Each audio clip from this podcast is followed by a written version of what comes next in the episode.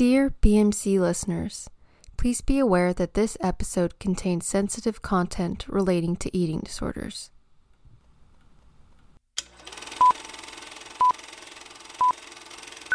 That's how they get you because we're constantly striving toward an ideal that doesn't actually exist. And when you finally meet it, it changes again. I mean, lots of writers have suggested that this is one of the ways in which we keep women underpowered is by forcing them to focus on the ways that their body appear to others instead of focusing on actually tackling systemic issues that they may be facing. Naomi Wolf has a fantastic quote about society not allowing women to see past their dinner plates um, in order to actually recognize the fact that they are being structurally discriminated against in various different ways.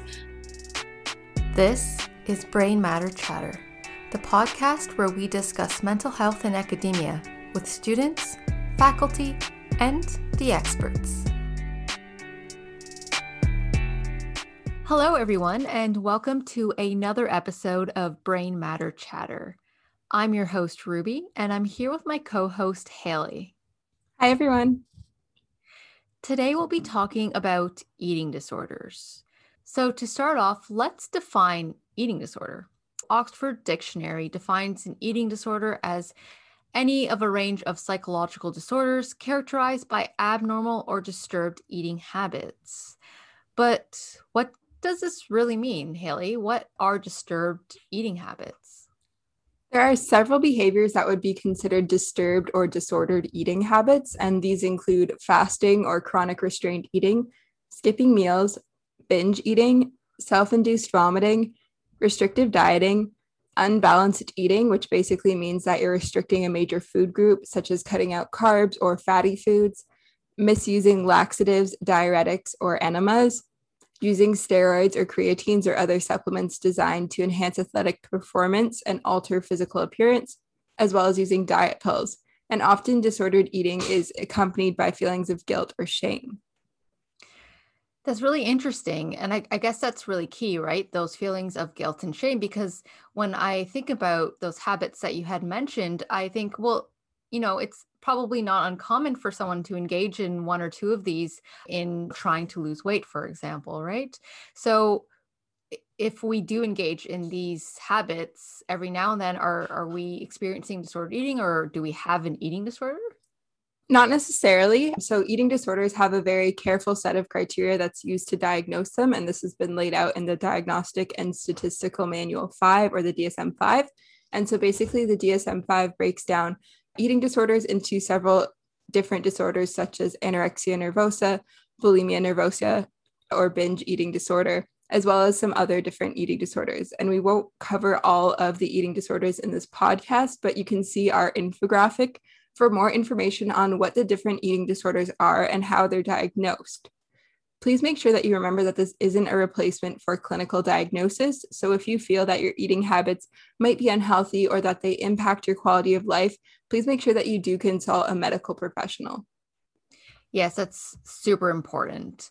And just for your information, that infographic can be found on our Twitter page and Instagram page, and our handle is at Brain Matter Chat. So, in preparing for this episode, Haley and I did a bit of research and we looked into eating disorders in students. And what we were able to find is a fairly recent study that shows us some pretty alarming stats. So, the study was conducted in 2021, so just this year, and they looked at 12 US institutions and surveyed about 9,700 graduate and undergraduate students. And what they found was that about 30% of students had engaged in compensatory behaviors. So, what does this mean? Well, compensatory behaviors are things that an individual does out of guilt or concern for weight and shape following eating. So, you know, Haley mentioned some of those behaviors earlier. Some really vivid examples of those include uh, self induced vomiting, laxative use, and excessive exercise. Another alarming thing that these researchers found is that 40% of individuals in the study engaged in objective binge eating, which is described as a sense of having lost control over your eating at the time you were eating. And so it's important to note that in the case of objective binge eating or in compensatory behaviors, presenting with one of these symptoms doesn't categorize you necessarily as having an eating disorder, but it, it does raise cause for concern. And the fact that we're seeing both of these behaviors being quite prevalent in the academic community is alarming. Yeah, ab- absolutely, Haley. And so, you know, if you are experiencing any of these symptoms or think that these might be interfering with your quality of life, we do really urge you to to seek out uh, a medical professional. That's right, Ruby. And so on today's episode, we've invited a special guest to speak with us about her experience with eating disorders, as well as some of the amazing research she does surrounding the topic. So, without further ado, welcome to the show, Dr. Jacqueline Siegel.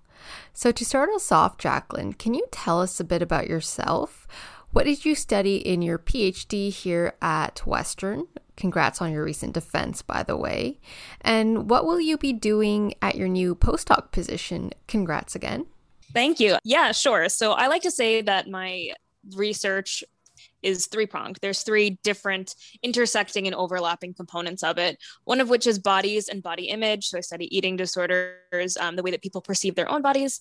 I study gender, so the way that people experience their gender and how gendered pressures influence people's experiences throughout their lives. And then social justice, so taking an intersectional component to it and examining how it is that stigma and stereotypes influence people's experiences of gender and their bodies. So if you look, if you were to draw like a big old Venn diagram with three different parts to it, you would see that all of these intersect and overlap in, in different ways. And so we see the intersections of all of these things happening. So we're going to see things like feminist stigma and weight stigma coming out in there. We're going to see sexual harassment and self objectification, sexual objectification, um, perceptions of rape, and how it is that gender influences perceptions of rape and all different sorts of things along those lines. Um, so I just finished my PhD at Western. Woo! Very excited to be done with that. So excited. and it's yeah it's a really nice feeling i have a, a big sense of completeness there um, my dissertation was six studies uh, i created and validated a new scale to assess both kind of aligned and ambivalent components of feminist identity. So I'm really interested in how and why people do and do not call themselves feminists, and then what they do once they do or do not call themselves feminists. So when people do and don't act on their feminist intentions. And then also, I've got another pretty substantial stream of research that focuses on the body image and eating disorder stuff. And that's where uh, my postdoc is taking me. So I am presently doing this interview from San Diego because I am starting up a new postdoc um, at San Diego State University in the Body Image, Sexuality, and Health Lab. So I'm going to be a postdoctoral research scholar there, and I'm taking over as project director of the Pride Body Project. Wow, that's great. Good for you. Yeah, congrats. Thanks. Thanks. It sounds like you have a lot of exciting things going on right now. To get started on our eating disorders episode, we just wanted to ask if you would mind sharing a little bit about your experience with your own eating disorder with our listeners. Sure. Um, so I like to say that I I take a, a pretty comprehensive approach to studying eating disorders, uh, based on, not only on the different fields that I've kind of come from as a, that have brought me to where I am now, but also my lived experiences that have, you know, kind of ignited a a passion for eating disorder research. So when I was growing up, my mother had an eating disorder. Um, she talked about it quite constantly, um, and in a way, she it had never been addressed kind of professionally, and so in many ways, it was kind of glorified. And so when I developed an eating disorder later on, it wasn't really too much of a surprise. Um, it it was just kind of something that was normative um, in my own household which is a problem. And if that's something that resonates with people, uh, help is available and it's important to get it. Um, but so I initially back in high school, I, I did a summer of research at Brown and I was interested in genetic susceptibility loci potentially for um, anorexia. So I was doing some genetic research there. And when I got to Villanova, which is where I did my undergrad, I assumed that I would be continuing that line of research with a comprehensive science major. But as soon as I started taking psychology courses, I realized that like I was much more interested in the psychology of eating disorders there. Um, so just um, it's a little bit complicated my trajectory with uh, my time at Villanova because I skipped a year of undergrad and I also did a five year program um, for my master's. And so I did my bachelor's and my master's in four years. And during that time, I um, I was studying eating disorders the whole time. And for my master's, what I wanted to do was more clinical oriented work for that focused on eating disorders, but nobody was doing that work. And so I teamed up with my psych of gender professor, who was an industrial organizational psychologist, and I did um, a, a really large scale grounded theory study about gender differences between women and men who manage eating disorders at work. And so that's been um, now published in Psych of Women Quarterly and Psych of Men and Masculinities. And then I came to Western uh, University in Canada. Well, I suppose most people who are listening to this are familiar with Western. um, but I wanted to work with Dr. Rachel Calogero because she does like really just kind of interesting work on eating disorders and weight stigma and from she takes it from a feminist lens. So for someone who's interested in gender and eating disorders she was really just kind of the perfect supervisor. And i was a yoga teacher i still am a yoga teacher and she was doing some work with mindfulness and eating disorders. And so i really thought that my research was going to go there. Um, but it didn't because as soon as i got to western i realized that there was a potential for me to kind of tap into and develop a more comprehensive understanding of uh, kind of nuanced feministy stuff. And so I wanted to do that instead. And so I spent four years working on a dissertation to do that. Uh, and now, fortunately, I am back in the um, back in the body image and eating disorders world. And truly, it never left me. While I was working on my dissertation, I also maintained the stream of research on body image and eating disorders. So um, I'm glad to be back into it. And I feel like I can kind of dive into it fully. But yeah, personal and professional experiences have all kind of led me to this place. For your postdoc, are you going to continue studying the interplay between gender and eating disorders, or are you going to focus more on just eating disorders more generally? Yeah, so the postdoc is neat. And um, my supervisor of the postdoc and I have kind of talked about the fact that my time as a postdoc is not going to be 100% on the project that I was hired for. And the project that I was hired for is this project director position for the Pride Body Project, which is an eating disorders prevention program among sexual minority men. And um, so we're seeing the interplay of sexuality and eating disorders there primarily. However, the work that I intend to do on my own to continue my own stream of research during my postdoc is focused on um, embodied sexuality and how it is that sexuality and disordered eating kind of work together um, and don't. And then what also how it is that as embodiment increases post eating disorder recovery how it is that sexuality changes as well. So it's focused more on sexuality than gender but obviously sex and gender are intricately intertwined in many ways. And so this the that was the long answer. The short answer is yeah kind of. That seems like a really interesting niche of research there and we'll have to have you back on the show to talk more about it for sure. So jacqueline just to shift gears a little bit can you tell us a bit more about your recovery process? So, what prompted you towards seeking recovery in the first place? Was there some sort of identifiable moment that made you realize that things needed to change? Um, yeah, so there are two real moments that come to mind. So, I I struggled with disordered eating all through high school, but because I was not thin, it didn't really matter to other people in the ways that I knew it was distressing to me. And so while I was engaged in lots of disordered eating behaviors, because I wasn't thin, A, it wasn't identifiable. And when I told people that I was stressed about it, they were like, ah, it's just a diet. You just need to work harder at it. So that's weight stigma, hard at play there. And um, I even come at that from a place of, of, you know, moderate thin privilege but for people in in with higher body weights like it's almost impossible to have these identified correctly but anyway we can talk about that later but uh, so i struggled with disordered eating all through high school and then when i got to college it got really bad um, i was diagnosed with anorexia in, when I was 19, like I had just turned 19 and I sh- should have gotten treatment then, but I didn't. Um, I waited because I was like, oh, I can figure this out on my own, but um, I couldn't. And so about two years later, uh, there were two defining moments. I mean, by the time that I actually got help, I was medically compromised. And so there was a moment where, um, you know, there was a night when I was out, it was the NCAA championship, and Villanova had like won the big championship game. And so we're all like running through the streets partying. And um, eventually I was freezing because that's what happens when you have no body fat on you. And so I wanted to get back to my dorm room, uh, but my legs actually gave out um, like halfway through uh, walking back to my dorm.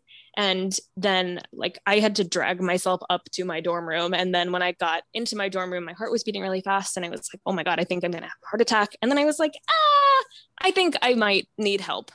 So that was the night that I left school. Um, but there was a moment before then that really was a trigger for me that I was doing the research. I was doing these interviews with women who were managing eating disorders at work.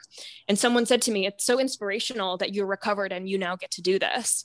And I was like severely malnourished, very, very ill at the time. And I just remember feeling this intense sense of cognitive dissonance between what this person thought I was and who I actually was behind my phone. And that moment still sticks with me because I just felt like such a hypocrite. and uh, it felt really inauthentic to be doing the work um, and to be essentially lying to these people who were trusting me with their stories. Uh, and so that was really um, a big motivator for me. But yeah, those were the big two. And then I left school and I was still like, nah, I can figure this out on my own. And then when I saw a doctor, she was like, no, you can't. so that was, those were like, it was a, a whole cluster of, of moments that happened all within March of, I suppose it was 2016. And so that was when I initially got help. And then truthfully, like eating disorder recovery is not linear. So I was in treatment for 10 weeks, but I relapsed really hard afterwards. And so I've been in the situation of finally being like, okay, I actually need to get help a couple of different times since then. Um, and that's normal and that's okay. Thanks so much for sharing that with us, Jacqueline. One of the things that you said really resonated with me. It was not fitting the stereotype of what an eating disorder should look like, right? So, not necessarily being extremely thin or sitting at a very low body weight. And because this is the common perception of eating disorders, I wonder whether you might have individuals who experience disordered eating that might go undiagnosed or unrecognized or not really even recognize it in themselves. And so I'm wondering if you could talk to us a little bit about how an eating disorder is clinically diagnosed. Oh, okay. So as per the Diagnostic and Statistical Manual, there are three eating disorders that are primarily diagnosed in adult populations one of which is anorexia nervosa, which is like the traditional eating disorder that we think about when we think about eating disorders. And that's characterized by um, kind of cognitive distortions about what one's own body looks like and a desire to lose weight, even if one is at a, a particularly low weight. And there are some specifics that are associated with it that have changed in the new DSM 5. Um, like in in one version of the DSM, you had to have lost your menstrual period, which is ridiculous because it automatically meant that people who never menstruated could not possibly be diagnosed with an eating disorder. There were also like specific weight limits. In order to be diagnosed with anorexia, you had to have like lost X percent of your body weight and you have to have a specific BMI. But we also know that that similarly does not take into account other people's experiences. And still, eating disorder severity is characterized by BMI levels, which is similarly ridiculous because BMI is influenced by so many other things uh, other than severity of eating disorder. So it's a little bit complicated still. But so eating uh, anorexia nervosa has a binge purge subtype and a restrictive subtype. The binge purge subtype does involve the behaviors that we typically see associated with bulimia, which involves um, eating a rapid quantity of food in a short period of time and then purging that. Mm-hmm. Um, and then the restrictive subtype is like just purely you know either eating extremely little eating only specific foods that are regarded as like safe to you um, and so those are the two different types of anorexia. Uh, bulimia nervosa, as I kind of talked about with uh, anorexia, binge purge subtype, it's not always characterized by a desire to lose weight or to be very, very thin in the same way that anorexia is. But it is characterized by these recurrent experiences of binge eating and then purging. And purging can be vomiting, laxative abuse, over exercise, uh, it can be fasting, it can be lots of different ways that you compensate for engaging in the binge behavior. And then binge eating disorder is the newest one to the DSM. And it's largely hallmarked by these recurrent episodes of binge eating without the compensatory behaviors. And so people with binge eating disorder are typically at a higher body weight. Um, people with bulimia nervosa typically at average body weight, and people with anorexia nervosa, particularly restrictive subtype, often we do see them at that very low body weight. However, anorexia can occur with people of all different body weights as well. Um, we see a lower body weight because of the nutritional restriction, but that happens later on. That happens like much further into the eating disorder. And so once you see that, you're you're pretty late into it. Um, but all that to say, eating disorders can happen to any people of any gender, any racial background, socioeconomic status, um, body size. There's no like look for what an eating disorder looks like. Um, and also people with eating disorders behave differently in around people versus when they're by themselves. And so it's it's very hard for a, a lay person to identify someone who has an eating disorder. But there are clinical interviews that are conducted when someone is actually in the process of being diagnosed that allow us to tap more to at least tap better into what those behaviors look like and what people are actually doing and whether it's clinically significant or not. However, I do feel compelled to also say that a lot of those um, clinical tools don't capture eating disorders in populations that they were not kind of normed in. And so we're not really seeing eating disorders in men being captured appropriately always. We're not seeing eating disorders in higher weight people, and we're not seeing eating disorders in non white people being captured completely because the tools that we have developed to evaluate eating disorder symptoms were largely normed in young, thin, wealthy white women. So, to build on that, I was really interested in one of your recent papers where you and your colleagues look at how people perceive two individuals who are both struggling with eating disorder behavior but one individual is underweight and the other is overweight. Something that I found really interesting about that study was basically that being overweight was perceived by others as being a more severe problem than engaging in clinically significant eating disorder behavior. So, even though the overweight individual is engaging in dieting or exercise practices that might be unhealthy, people were still likely to recommend that they continue these practices just because they're overweight. In your opinion, is there anything that can be done at the institutional level that might be able to improve the recognition and treatment of people who do have eating disorder symptoms, but they don't fit into these common stereotypes of being white or thin? So, I mean, there is a, in my opinion, there is a critical issue in the Diagnostic and Statistical Manual, which is the distinction between quote unquote typical anorexia and atypical anorexia. So, atypical anorexia is typically diagnosed in individuals who are at higher weight statuses compared to typical, like general anorexia, which is diagnosed in people who are typically have a lower body weight.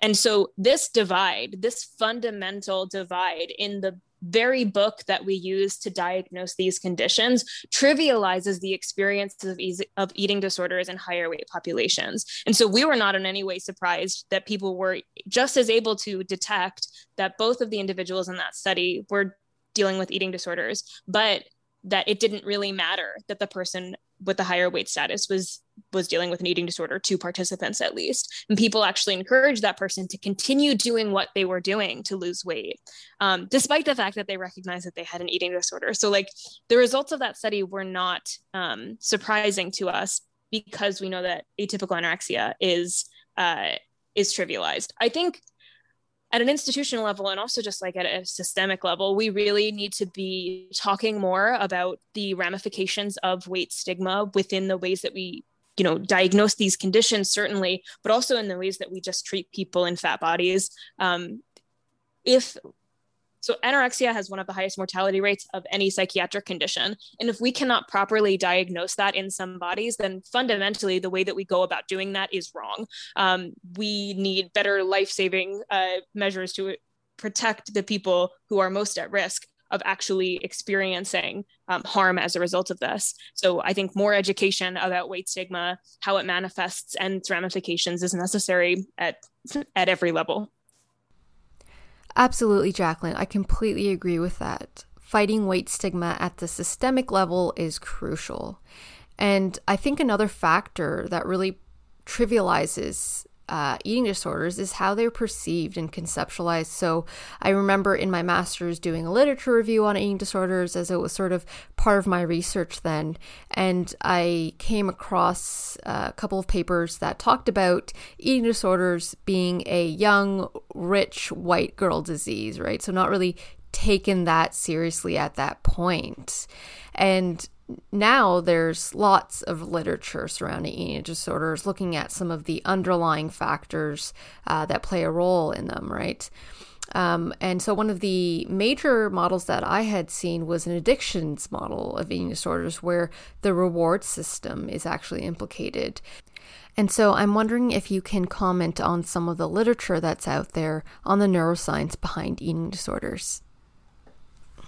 So there are certainly um, addiction models of disordered eating. But as we were talking about at the very beginning of this, thinking about eating disorders requires a comprehensive approach because it would be oversimplifying what eating disorders are to say that they are that they merely mirror addiction mm-hmm. because there are you know obviously within my own research um, we talk about sociocultural factors genetic factors um, that's that influence this however certainly there's like a dopamine hit every time that you are you know engage in the behavior that helps control whatever it is is happening inside of your brain. There's another dopamine hit every time someone tells you that you look good because you have been engaged in these behaviors.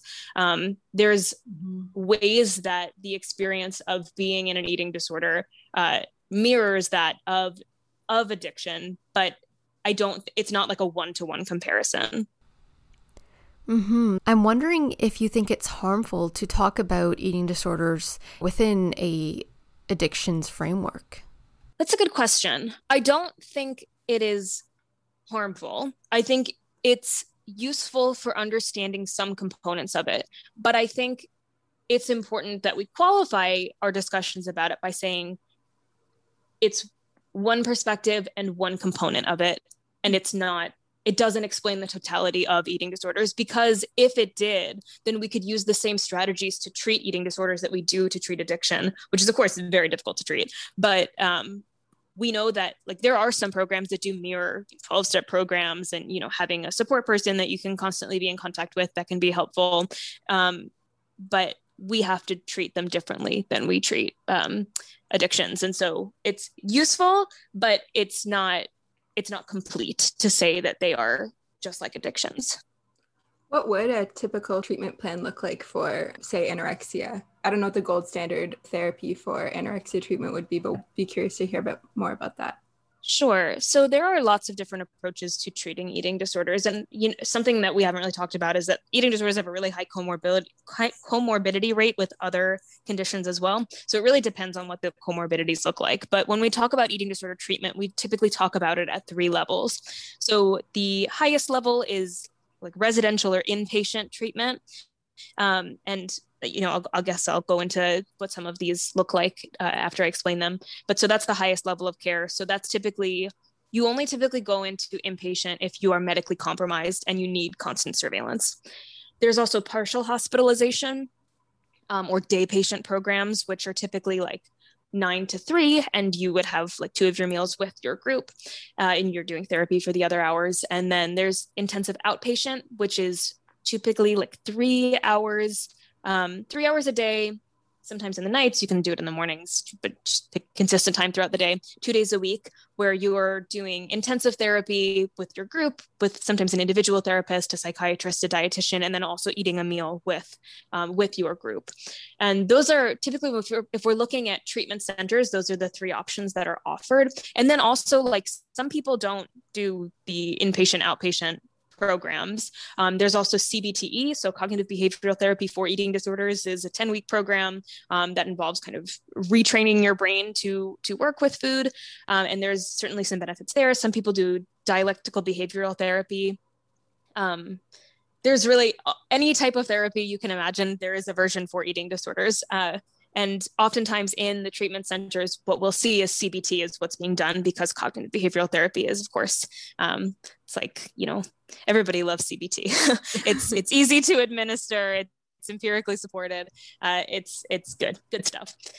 Um, so I can't talk too too much about residential eating disorder treatment because I never did it. But in my experience, I did partial hospitalization. Um, it, I did yeah, day patient programs, so partial hospitalization to IOP, so intensive outpatient. So my experience was that I would get to my treatment center at nine. Um, I lived at home. Well, well, I lived with one of my aunts when I was doing treatment, and so I'd get there at nine. Based on the meal plan that I was on with my dietitian, I was supposed to have already eaten a meal before I got there because I had to. Uh, I because of my medical situation, I had to gain weight during eating disorder uh, treatment. So I had to eat before I got there, and then I had breakfast with everybody, uh, and then we do like two hours of therapy. So either um, we sometimes had art therapy, sometimes we had like movement therapy or body image workshops, and then we'd do big group therapy. Then we'd eat lunch together. Then we'd all like process, and then we'd do more group therapy or meet with our psychiatrist, dietitian, or individual therapist. Uh, and then it would be like three o'clock, and then we'd go home, and we would do that five days a week. And during the time in treatment, your weight is being constantly monitored, and like there's some debate about whether weighing in treatment is necessary and um, how much emphasis is put on weight in treatment. But at least for insurance purposes uh, in the States, once you reached a certain weight, then insurance was like, you don't have an eating disorder anymore. You're fine. More problems with that, with weight stigma. Um, but yeah, so that was kind of the the day to day. And so then once my BMI reached a certain point, then insurance kicked me down to IOP. And once I reached another certain weight, then insurance was like, okay, you're done with IOP. You're fine.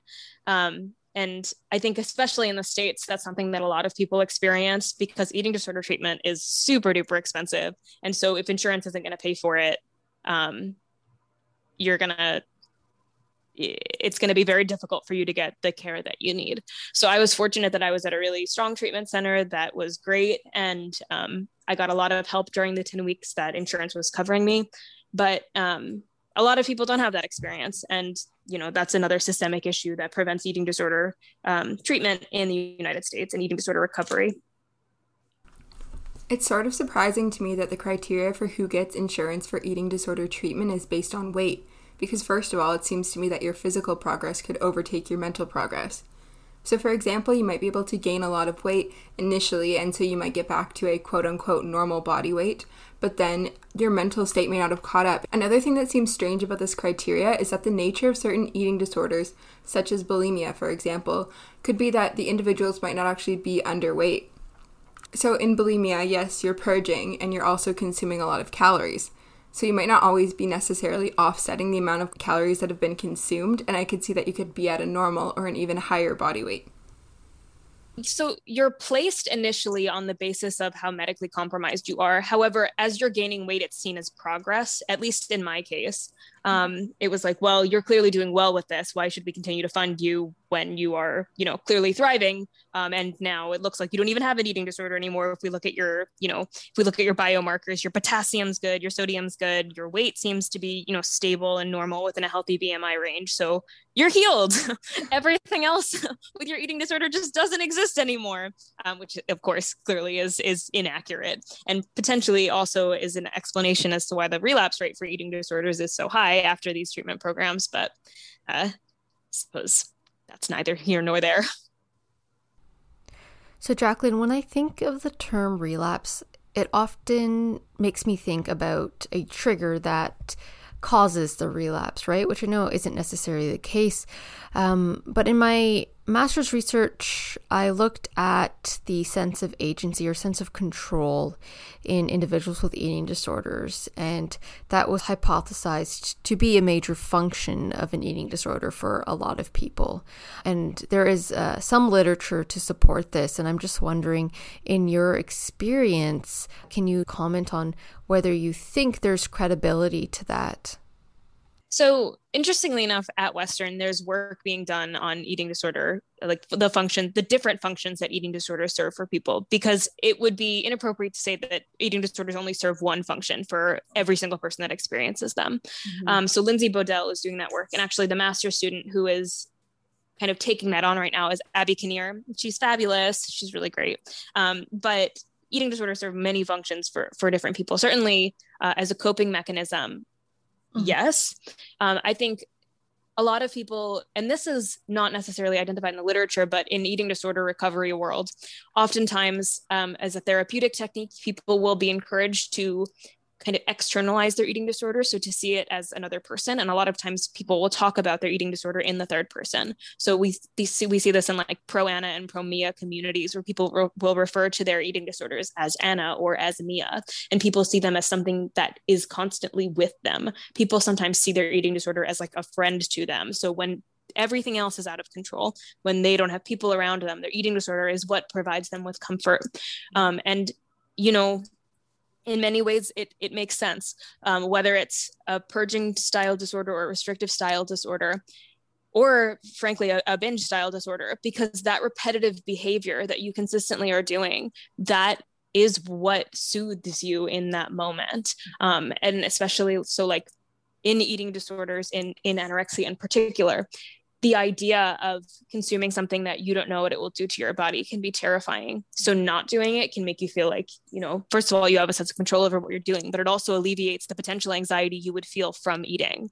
Mm-hmm. Um, and a lot of times people will talk about this with purging disorders as well, where it's like you feel, um, and I, obviously a, a trigger warning for any of this stuff because this is this could potentially sound like a like a pro eating disorder thing. It's not. Uh, it's a false sense of agency and control over your life. But um, purging can also make people feel like very clean. Um, it can it, people can feel like okay, well now it's all it's all gone from my body. And then um, binging, also it's it's like the repetitive sense of like moving something into your body. Usually it's you know um, highly palatable foods that taste good and so that act is soothing as well. So in many ways they can be something that can serve as a source of comfort particularly amid situations of high anxiety. Um, but there are different functions for different people. Of course. Does increased periods of stress in someone's life coincide with increased severity of their eating disorder symptoms?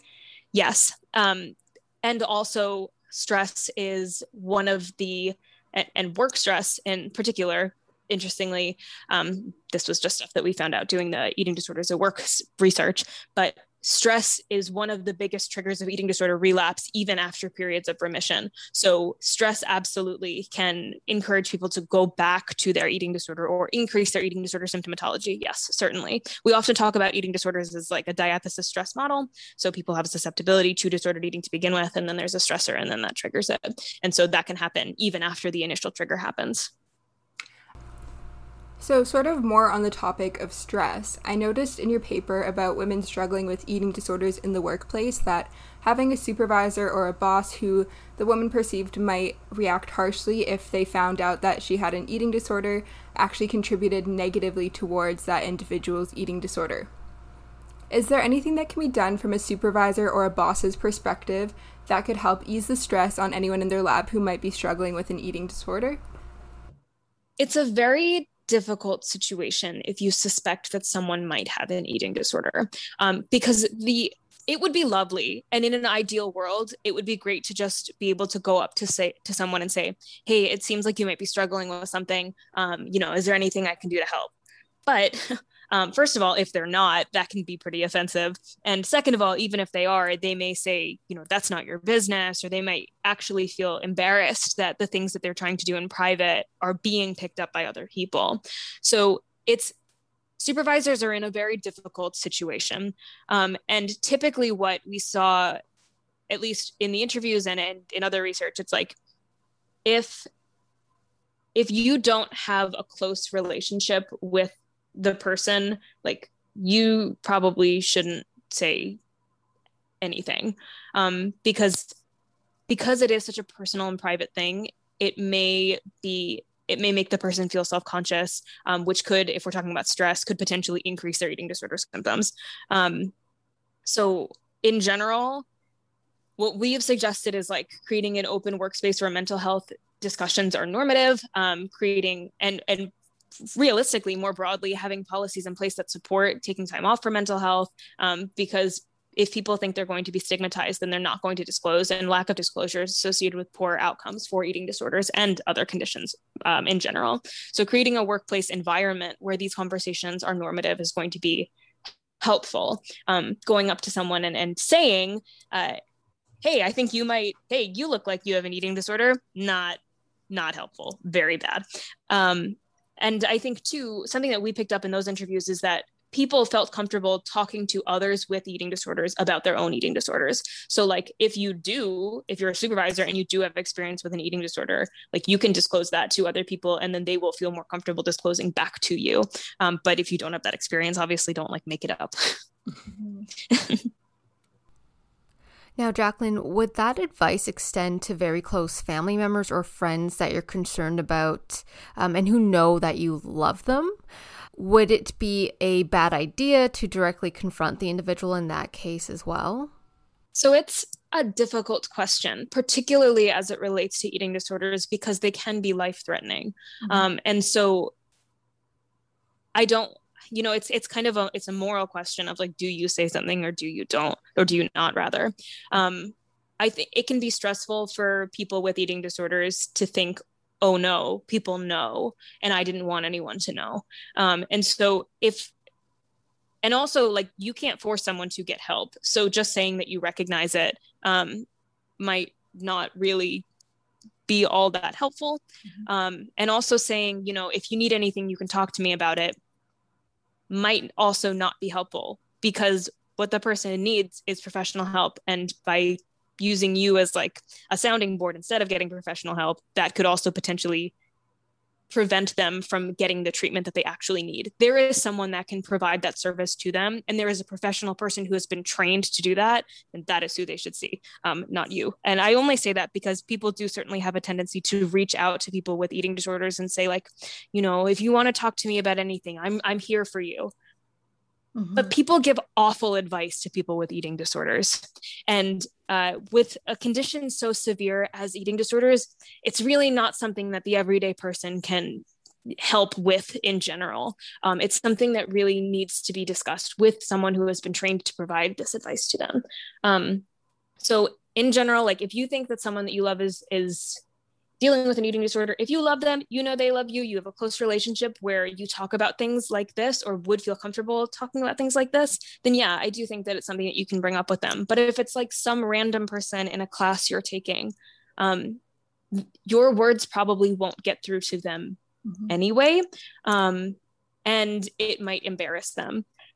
So every person has to make that decision for themselves. Mm-hmm I'm not certain it will be the most helpful. Um, something to consider is if you you know someone like a friend of a friend who might be struggling with an eating disorder, you can potentially, um, though it might embarrass the actual person struggling, but something to consider is like talking to the friend between the two of you and saying like, hey, you know, it seems to me like, you know, your friend who you're really close with um, is struggling with this. Like maybe you want to talk to her about this, but getting one degree closer if possible.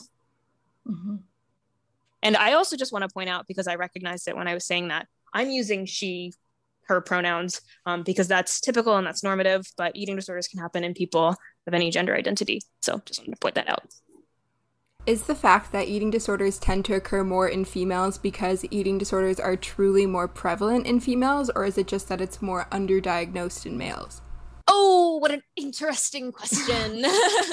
um, so yeah, as I mentioned at the beginning, uh, amenorrhea was a necessary condition for eating disorders to be diagnosed in men, uh, in anyone for a while, and so we're way behind on the times in diagnosing eating disorders in men.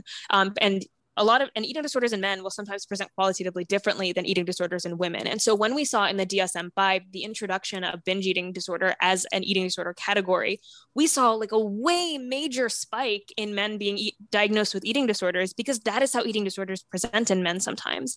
Actually, a lot of the times. Um, so men comprise anywhere if you look at the stats, they're kind of all over the place based on how we're um, assessing uh, how we're assessing eating disorder prevalence, but anywhere from the traditional uh, number we give is like 10% of eating disorder di- uh, diagnoses are assigned to men, but that's not true. It's typically anywhere between 25 and 33% of eating disorder diagnoses go to men, and men comprise 40% of the binge eating disorder um, diagnoses. So men are like definitely being diagnosed there more.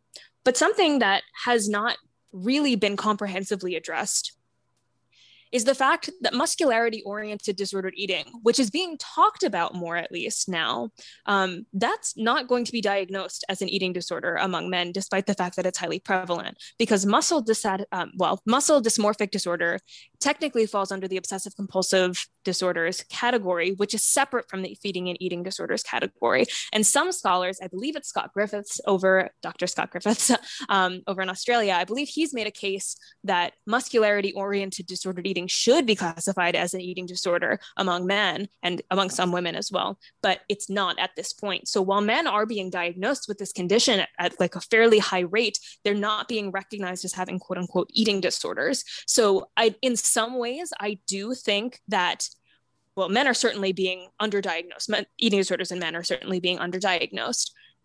But that said, as well, um, the unique sociocultural pressures on women to maintain a slender body, um, they're not the same across genders. And so I think that the pressures are different for women and men, um, although certainly there is an increasing appearance focus, an increasing and troubling appearance focus among men. So we're seeing eating disorders on the rise in that population. But I do still think that um, it's not 50 50. I do think that more women are struggling with disordered eating. And I just want to add as well that like non binary folks as well do struggle with eating disorders, and folks in the LGBT community are at an increased rate of experiencing um, eating disorders as well. So it's bad everywhere, is basically the long and short of it. Hmm. So along those same lines, and touching upon some of the societal pressures in place uh, to stay thin and maintain a certain body type, there's a certain terminology that we use to talk about our bodies that really perpetuates body image issues. So, for example, some popular phrases at this time include things like hot girl summer, uh, curvy girl, or thick. And I think some of those are likely meant to reclaim a, a bigger body image. Um, but I wonder, are these more harmful than helpful in the long run? Uh, hmm.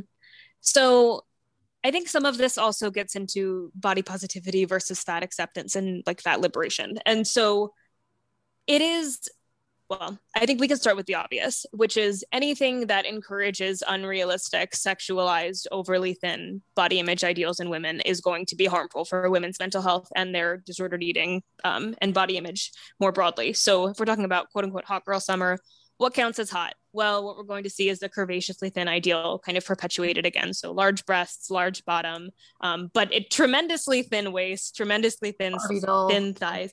Yeah, yeah like it's it's ridiculous um there is I think a lot of people see this quote unquote curvaceously thin, but also muscular ideal as an improvement from the thinspiration that we were seeing back in the late 90s and early 2000s.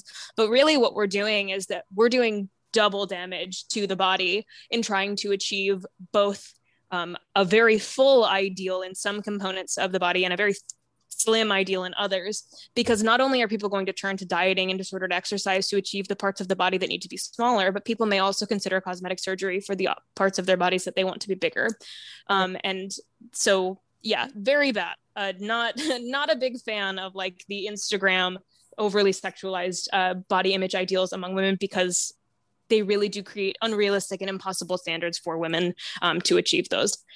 I think if we're talking about like thick and um, you know other fuller body image ideals i think they're likely less harmful. However when there is an ideal then there then that means engaging in behaviors to meet that ideal. And so that does not mean intuitive eating and that does not mean like body neutrality. And it certainly doesn't mean fat acceptance because what is considered to be thick is still like what a size four to six.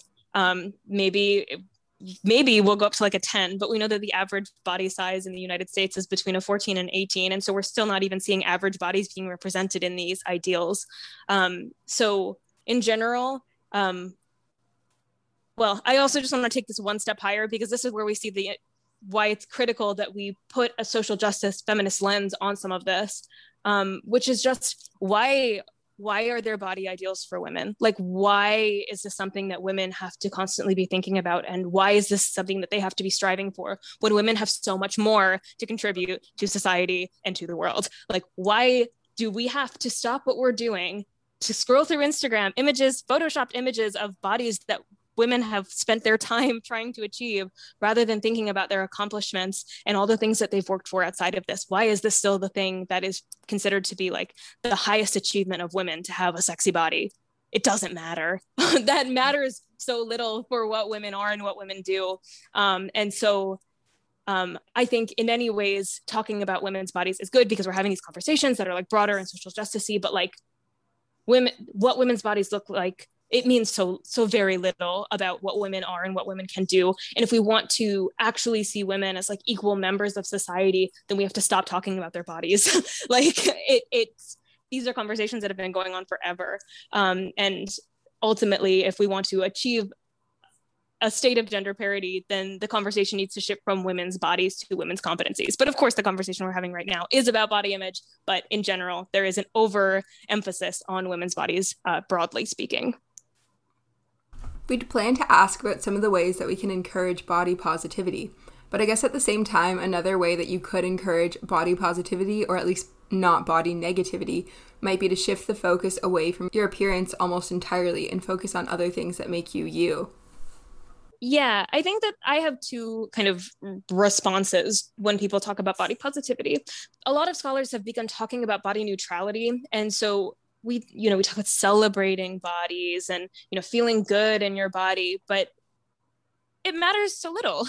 like you have to get to a point where you don't feel oppressed by beauty standards and where you don't hate your body. But then beside that, beyond that, your body matters very little for what you do and what you contribute to the world um, and the relationships you maintain and the people whose days you make every day so getting to a point of body neutrality is something that's good however um, and this is like what i was talking about with being oppressed by beauty standards we as a society need to be speaking more broadly about weight stigma and like truly fat hatred and how it is that we live in a society where having a fat body not only puts you in a position of stigma and marginalization, but actually can expose you to like harm um, from medical communities, from you know people on the street. It's we have to kind of grapple with the fact that stigma against people who have fat bodies remains not just um, something that happens on the day to day, but a normative and socially acceptable form of prejudice against people. Um, in fact, one that's encouraged because there is a belief that stigmatizing people in fat bodies will encourage them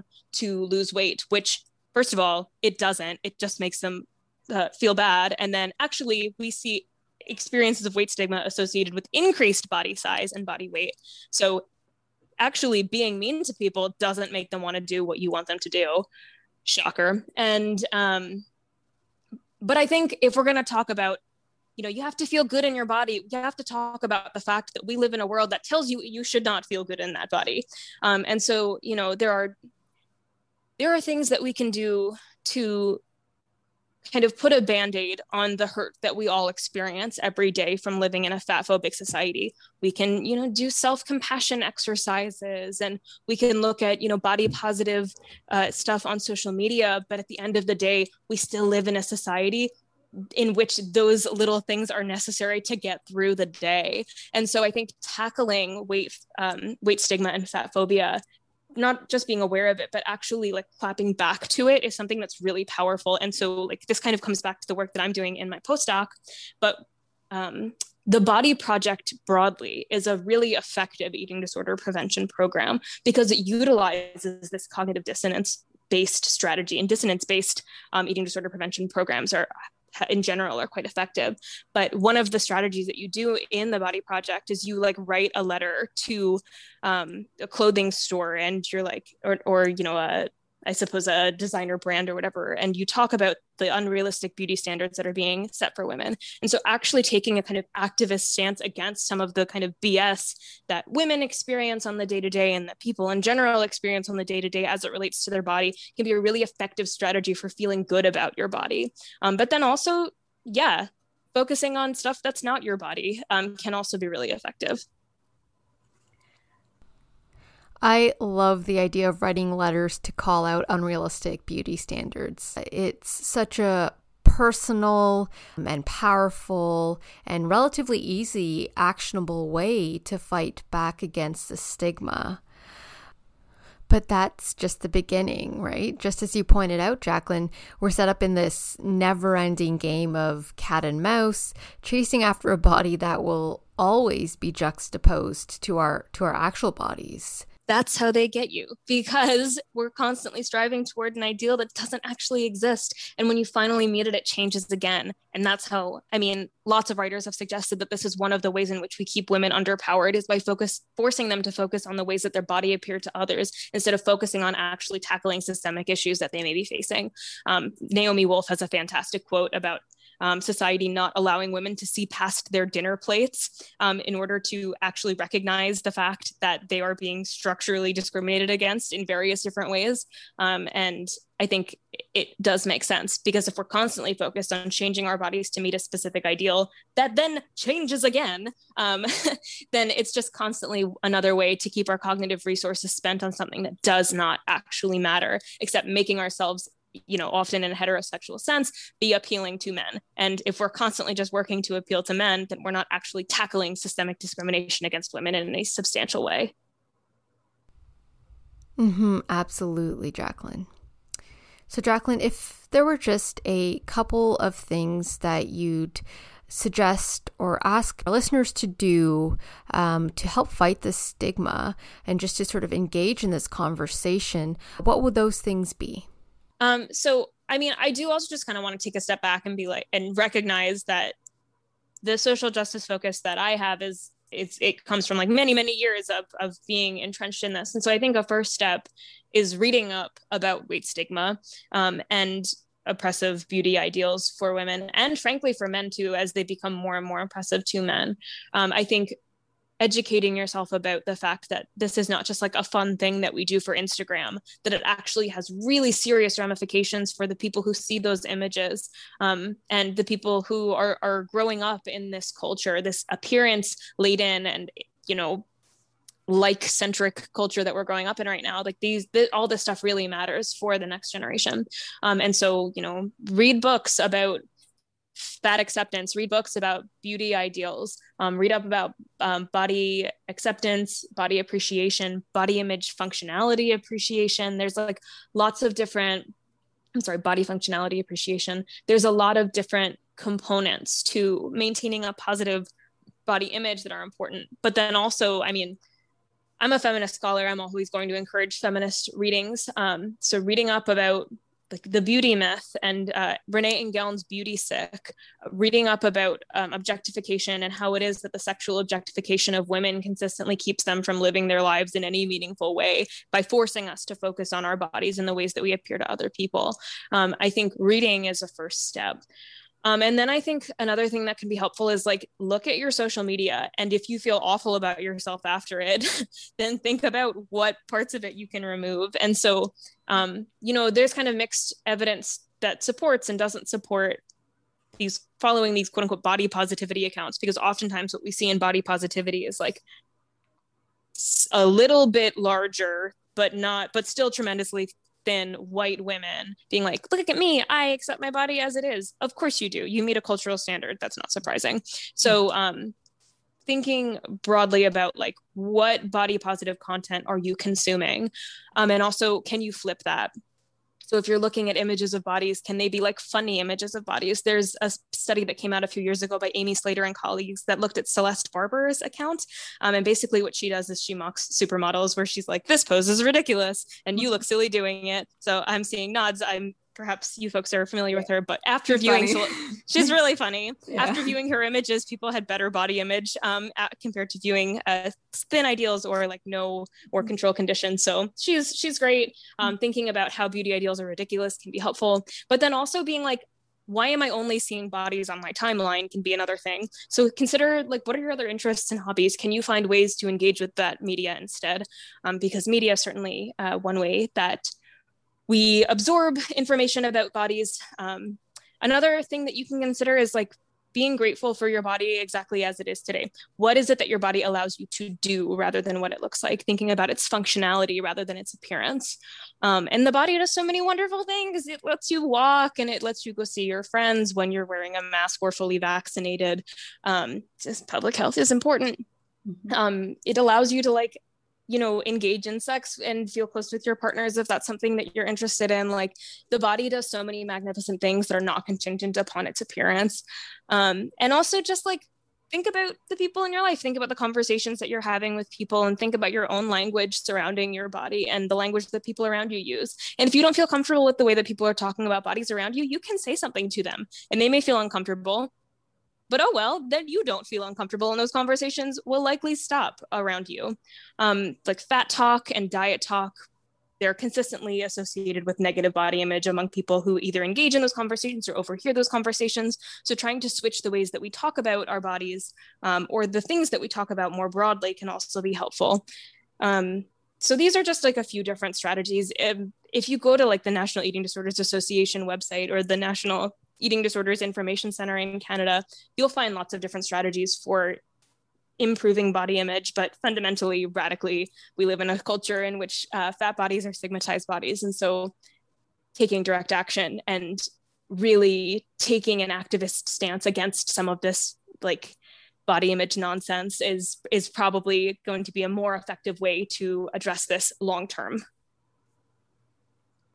also therapy if it, if it's really like an acute issue um, talking to a therapist consistently will help hopefully are these sorts of topics covered on your podcast, The Feminist Academic? Um, so I don't talk on my podcast. Um, I interview other scholars. So I like to say that my role in my podcast is to be the friend who sits at the back of your dissertation defense and then asks you questions that you know the answer to to make you look good. So mostly what I do is like when I read cool papers, I'll reach out to the authors and say, your paper is so cool. I loved reading about it. Other people are going to want to hear about it um, and not behind a paywall. And so let me, you know, let me lob you easy questions that you can then hit home runs out of the park for. And everybody can say, ooh, ah, wow, you're amazing. Um, and typically I try to interview um, women and early career women and non-binary folks, um, people who, you know, are otherwise minoritized in the academy so that they can you know get some publicity their papers can be understood and digested by more people. Uh, so no i haven't really talked about any of this stuff on the podcast. It's more like we talked about sexual harassment gender diversity sexual orientation diversity. I've done a, i've interviewed quite a few criminologists for the podcast um, because i love true crime stuff and so i loved reading their papers and, and things but um, the list is growing I, I did take a little bit of a, a break from podcasting as I was finishing my dissertation, but I'm hoping that I will be able to get back into it um, during my postdoc. That sounds really interesting. I love the idea of throwing people easy questions that they can answer to gain some exposure for their research. If any of our listeners did want to find your podcast, where could they find it? Um, right now, it's only on Apple Podcasts and my personal website, just because I just didn't set it up for Spotify or um, Stitcher yet. Uh, but it's on Apple Podcasts. You can just look up the feminist academic and it will come right up. There's only a few episodes right now, but hopefully there will be more soon. Amazing. We'll be sure to check it out, and I'm sure a lot of our listeners will too. All right, Jacqueline, so it's time to wrap up, and we like to end our shows with a segment called Endorphin. Endorphin, endorphin, endorphin, and on fun. All right. So, Jacqueline, if you could have any superpower, what would it be and why? Ooh, um, I think I would want. Ooh, I don't even know if this is a superpower, but I would want to have the capacity to grant wishes. I think I would want to be like a genie. Ooh. Um, because oh my goodness, there are so many people who are experiencing so many forms of hardship who just need like a thing or two to really transform their situations and how beautiful to be able to be the person that provides that how that's like giving of you how wonderful that's like the best answer I've ever heard to that yeah, question. Everyone else is always like, I want to fly. that would have been my answer, 100%. I don't know. I feel like superpowers have the potential to help many people and not just be like, a cool thing that I'm able to do and tell people about at parties. Very true. Thanks so much, Jacqueline, for joining us and sharing your story, as well as shedding some insight into some of the excellent research around eating disorders that's happening right now. Thanks so much for having me. I really enjoyed speaking with you both. Thank you for letting me uh, get a little feminist ranty. It was great. I feel like I learned a lot today. Oh, well, thank you both. I appreciate it.